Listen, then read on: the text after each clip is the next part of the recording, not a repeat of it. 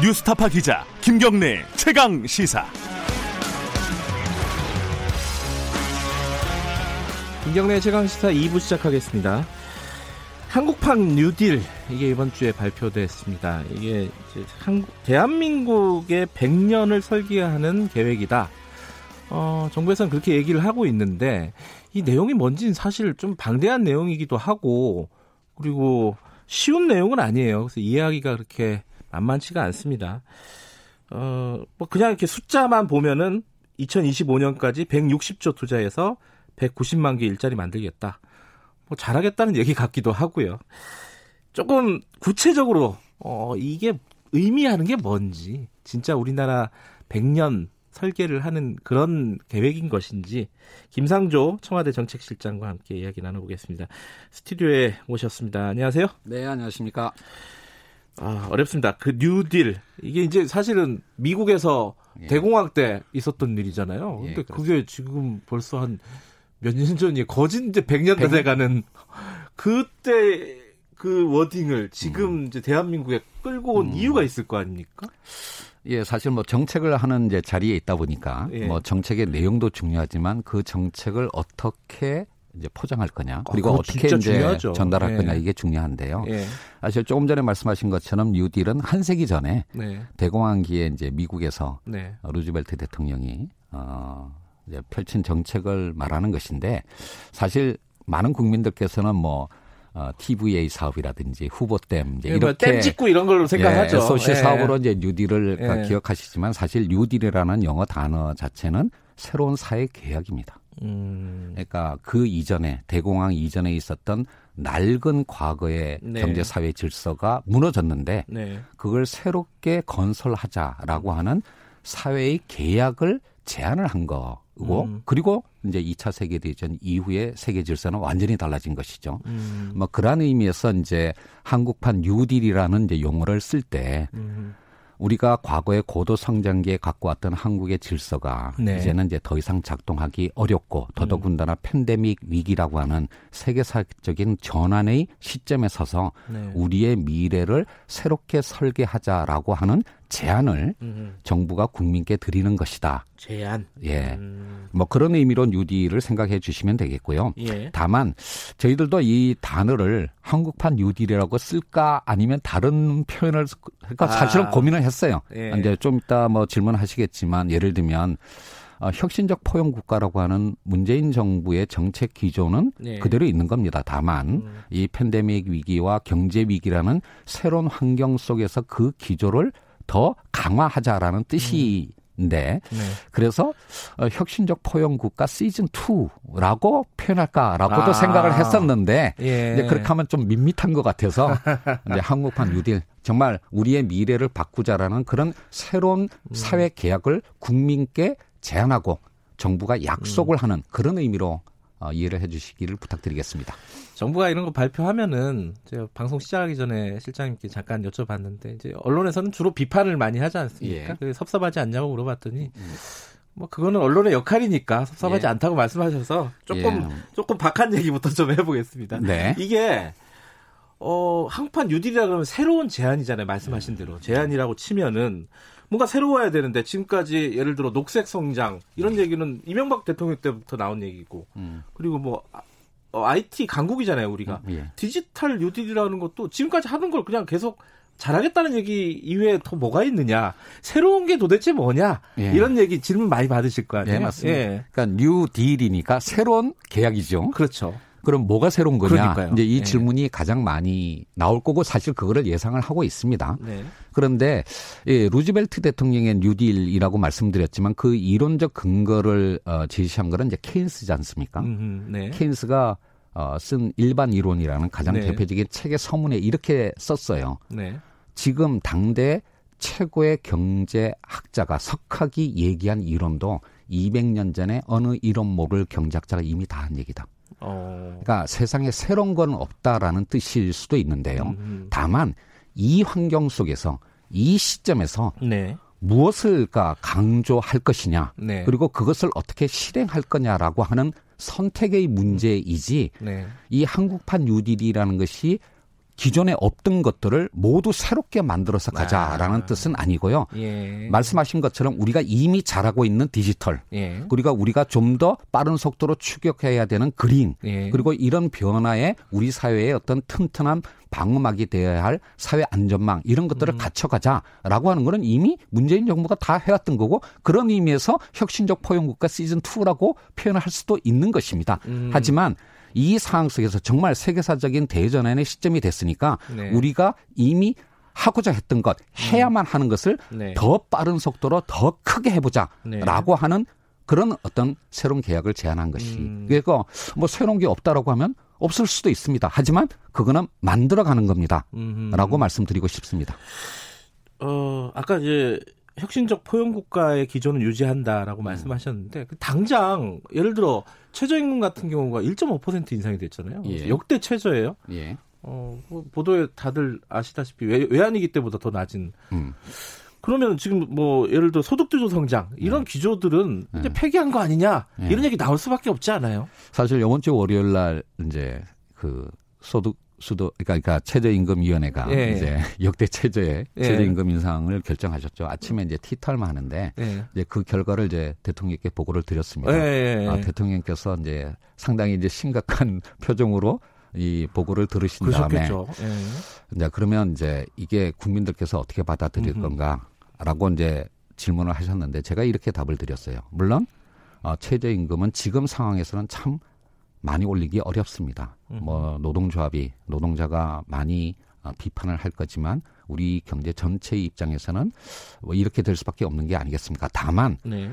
소득주도 성장, 우리 정부의 포용 정책이라고 하는 것이 최저임금 하나만으로 되는 건 아니지 않습니까? 네. 소득주도 성장을 말씀드릴 때도 그게 최저임금뿐만이 아니라 여러 가지 내용, 특히 그중에서도 고용안전망과 사회안전망을 구축해 나가는 게 소득주도 성장 그리고 포용정책의 핵심입니다. 네. 바로 그 내용들을 이번에 한국판 뉴딜에 더욱더 확대하겠다는 내용을 담은 거고요. 네. 최저임금에 대해서는 많은 국민들께서 실망하시는 그런 네. 숫자를 만들 수밖에 없었지만 네. 그럼에도 불구하고 그걸 보완하는 여러 가지 보완 대책을 통해서 우리 사회의 어떤 안정성을 키워나가는 노력을 하고자 합니다. 뒤에 여쭤볼 얘기지만은 이제 사회 안전망 얘기 말씀하셨으니까 고용보험 전 국민에게 확대하겠다라는 정책 지금 추진하는 게 들어가 있는 거잖아요. 그런데 특수고용직까지만 들어가 있고 영세 자영업자 이런 부분들에 대한 대책은 없어서 거기까지만 하자는 건가? 뭐 이런 생각이 들어요. 어떻게 되는 겁니까? 그 질문지를 어제 밤에 받아보고요. 제가 반성을 많이 했습니다. 예. 그 3월 19일 그러니까 1차 비상경제회의부터 7월 14일 7차까지 7번의 대통령 주재 회의를 했고요. 그 중간중간에 부처들이 그걸 구체화하는 많은 대책들을 발표했는데 이렇게 국민께 전달이 심지어는 이 김경래 기자께도 이렇게 제대로 알려지지 않았을까라는 반성을 했는데 뭐냐면 분명히 그 고용노동부에서 구체적인 계획을 말씀을 드렸는데 이미 이제 문화예술인에 대해서는 적용하기로 법 그렇죠. 개정이 됐고요. 우리 정부까지는 특수고용 노동자에 대해서 전속성이 강한 어떤 특고부터 해서 한 2단계 정도로 나눠서 우리 정부에서는 하고 이제 자영업자까지 확대하겠다라고 하는 건 이미 발표를 했습니다. 다만 자영업자에 대해서 고용보험을 적용하기 위해서는 그 소득을 정확하게 파악할 필요가 있기 때문에 소득 파악 시스템이 구축되고 난 다음에 할 수가 있는데 지금 정부는 그 바로 자영업자 전 국민의 소득을 실시간으로 파악할 수 있는 시스템을 이미 구축하기 시작을 한 겁니다. 그렇기 때문에 전 국민을 대상으로 하는 전체 취업자를 대상하는 고용보험 계획의 고용보험의 확대 적용 계획은 이미 시작이 된 거고요.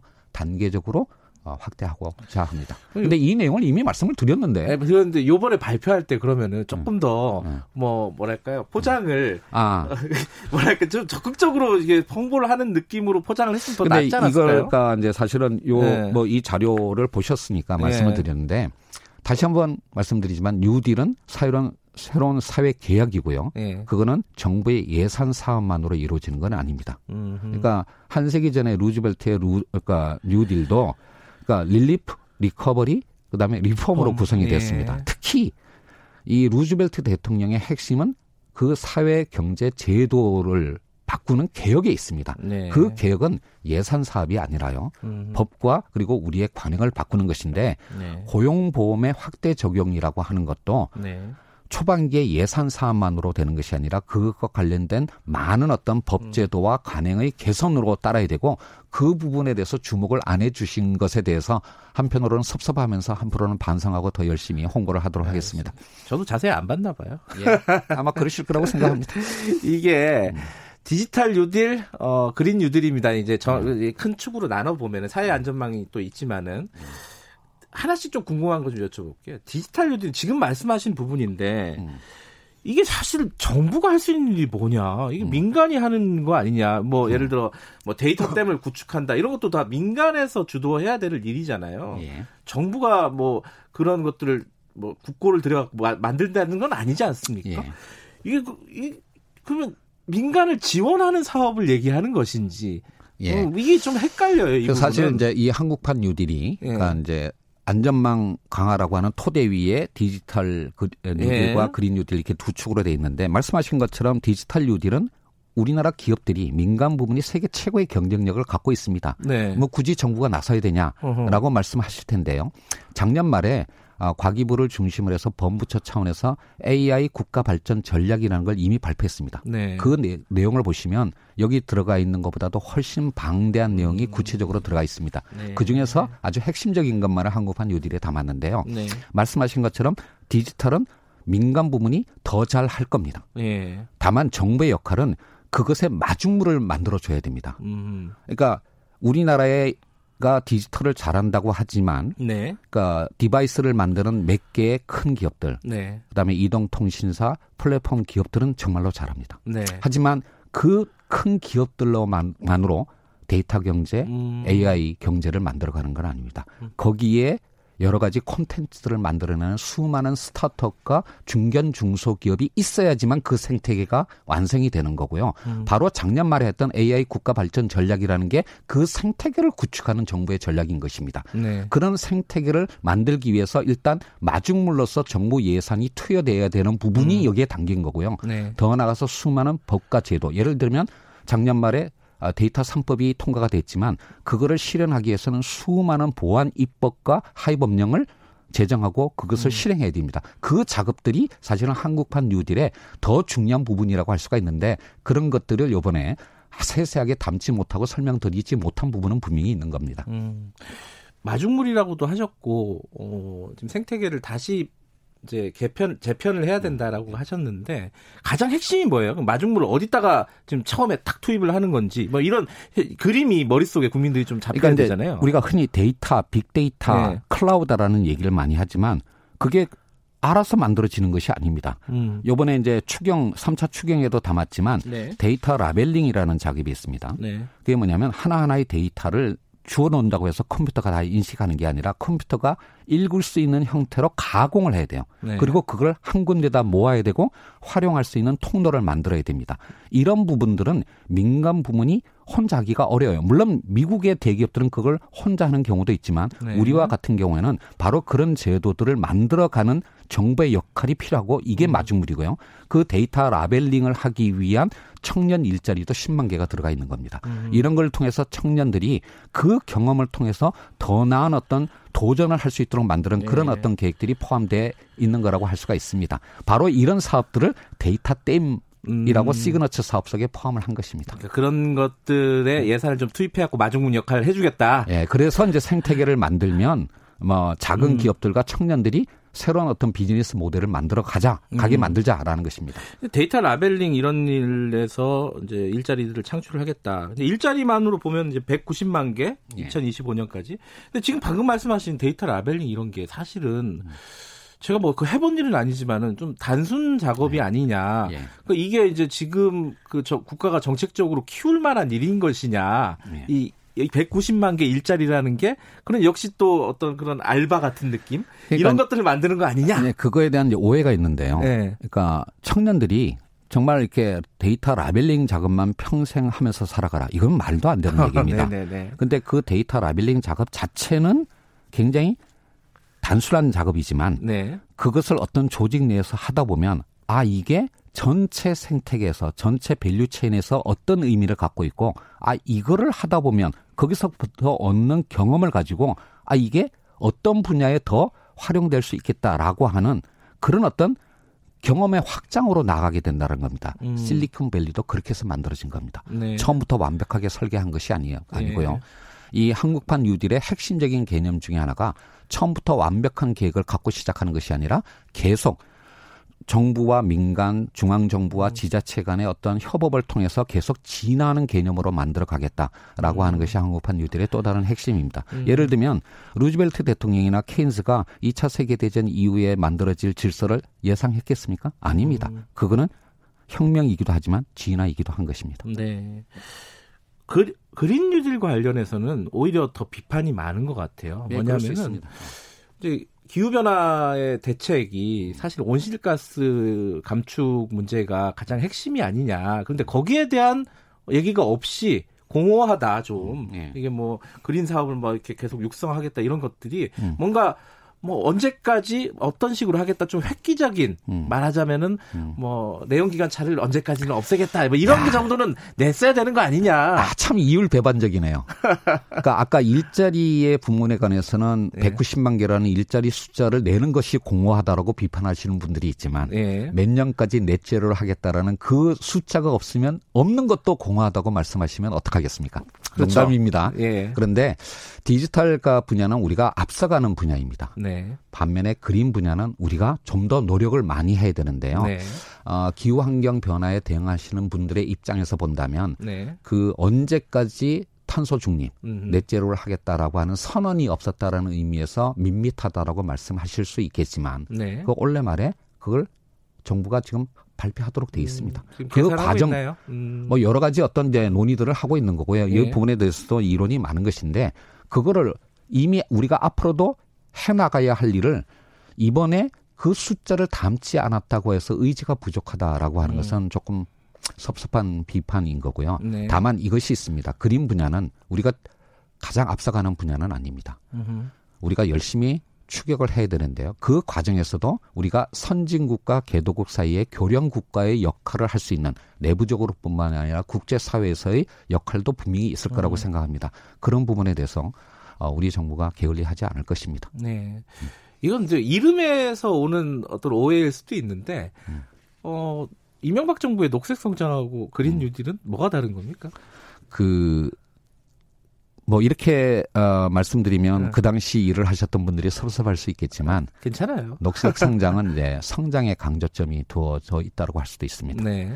그렇지만 우리 정부가 하는 일은 또는 이미 그린 뉴딜 사실 그린 뉴딜도 아닙니다. 유럽에서는 그린 딜이라고 하죠. 그것을 이제 주장하시는 분들의 입장에서는 성장에 못지않게 더 중요한 포인트가 사실은 지속 가능성입니다. 우리 자료에도 이번에 발표한 자료도 보시게 되면 바로 그런 의미를 담았습니다. 성장의 방조 우리가 성장을 무시하자는 얘기가 아니라 네. 성장과 함께 또는 그 이상으로 이제는 우리 미래의 지속 가능성을 염두에 둬야 된다. 그게 정책적 우선순위를 두어야 된다라는 그런 가치 지향성은 분명히 담았다라는 의미에서 진일보했다라고 감히 말씀드립니다. 이건 여러 가지 얘기가 있는데 원격 의료 관련해서 요거는 하나 좀 실장님에게 정리를 네. 하나 받고 싶네요. 이게 왜냐하면 어떤 보도에서는 요번에 빠진 거라는 얘기가 있고 어떤 보도에서는 사실상 원격 의료가 들어간 거 아니냐라는 얘기가 있고 비대면 얘기가 들어가 있긴 하잖아요. 네, 그렇습니다. 원격 의료를 본격적으로 추진하겠다 이런 선언으로 봐야 되는 건지 어떻게 보세요? 그러니까 굳이 이제 원격 의료라는 표현을 쓰지 않으려고 했습니다. 사실은 이제 비대면 진료라고 하는 게 지금 이제 정부가 쓰고 있는 공식적인 용어예요. 네. 고요. 이 자료에는 이제 스마트 진료, 뭐 의료 이렇게 표현을 했습니다. 그 이유가 뭐냐면 지금도 그 질문을 하시는 속에는 뉘앙스에 뭐냐면, 그러니까 영리, 그러니까 의료의 영리화 또는 건강보험 체계의 어떤 훼손에 대한 우려가 담겨 있습니다. 뭐 양극화 문제도 있고 대형 병원 문제도 있고 여러 가지가 좀 복잡하게 얽혀 있죠. 그러니까 우리 정부가 그런 어떤 뉘앙스를 담은 단어를 굳이 쓰지 않으려고 하는 이유는 분명히 우리 정부는 그리고 앞으로도 그럴 거라고 생각하는데요. 네. 의료를 영리화하고 양극화하고 그리고 건강보험 체계를 훼손하는 그런 정책은 하지 않겠다라는 뜻은 이미 분명히 밝혔고요. 그렇기 네. 때문에 그 뉘앙스 또는 그것과 관련된 논란을 불러일으킬 원격 의료라는 단어를 쓴 건 아니지만 네. 이번에 그러니까 팬데믹 상황 속에서 의료진과 환자를 보호하면서 네. 국민 전체 의료 접근성을 높이기 위해서 당연히 새로운 어떤 발전하는 기술들을 적용할 필요가 있습니다. 그건 분명히 할 거고요. 네. 그와 관련된 감염병 예방법의 개정안이 이미 국회에 상정이 돼 있습니다. 네. 할 겁니다. 어제 저희 최배근 교수 아시잖아요. 네. 네. 뭐 존경하는 선배님이십니다. 네. 최배근 교수님이 이 그린 뉴딜, 디지털 뉴딜 관련해가지고 한 말씀 하셨는데 네. 이게 기재부가 주도를 해가지고 네. 이 성장 위주의 정책이 만들어진 거 아니냐. 네. 청와대가 전체적으로 그림을 좀 주도하는 게 네.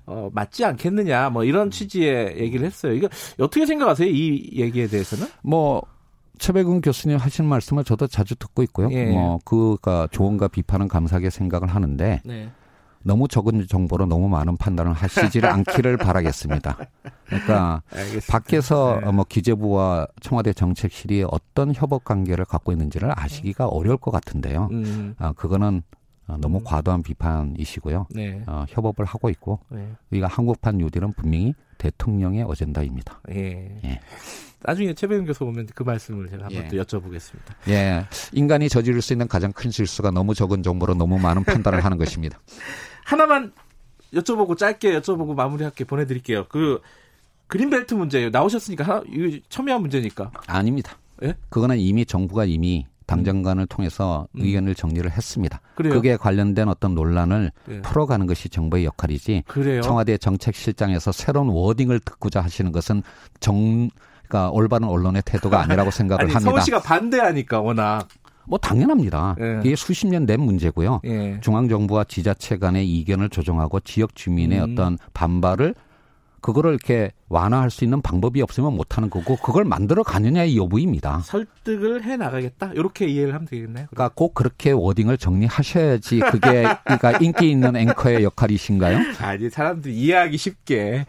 그러니까 저 중앙정부의 역할은 이제 그런 것들을 조율하고 설득해가는 그러니까 제가 부동산 정책과 관련해서 항상 드렸던 말씀이 네. 모든 그러니까 정책 수단을 메뉴판 위에 올려놓습니다. 근데 그거를 하느냐 마느냐는 그거는 또 다른 판단의 문제입니다. 오케이 무슨 말씀인지 알겠습니다. 오늘 여기까지 듣죠. 고맙습니다. 예, 청와대 감사합니다. 김상조 정책실장이었습니다.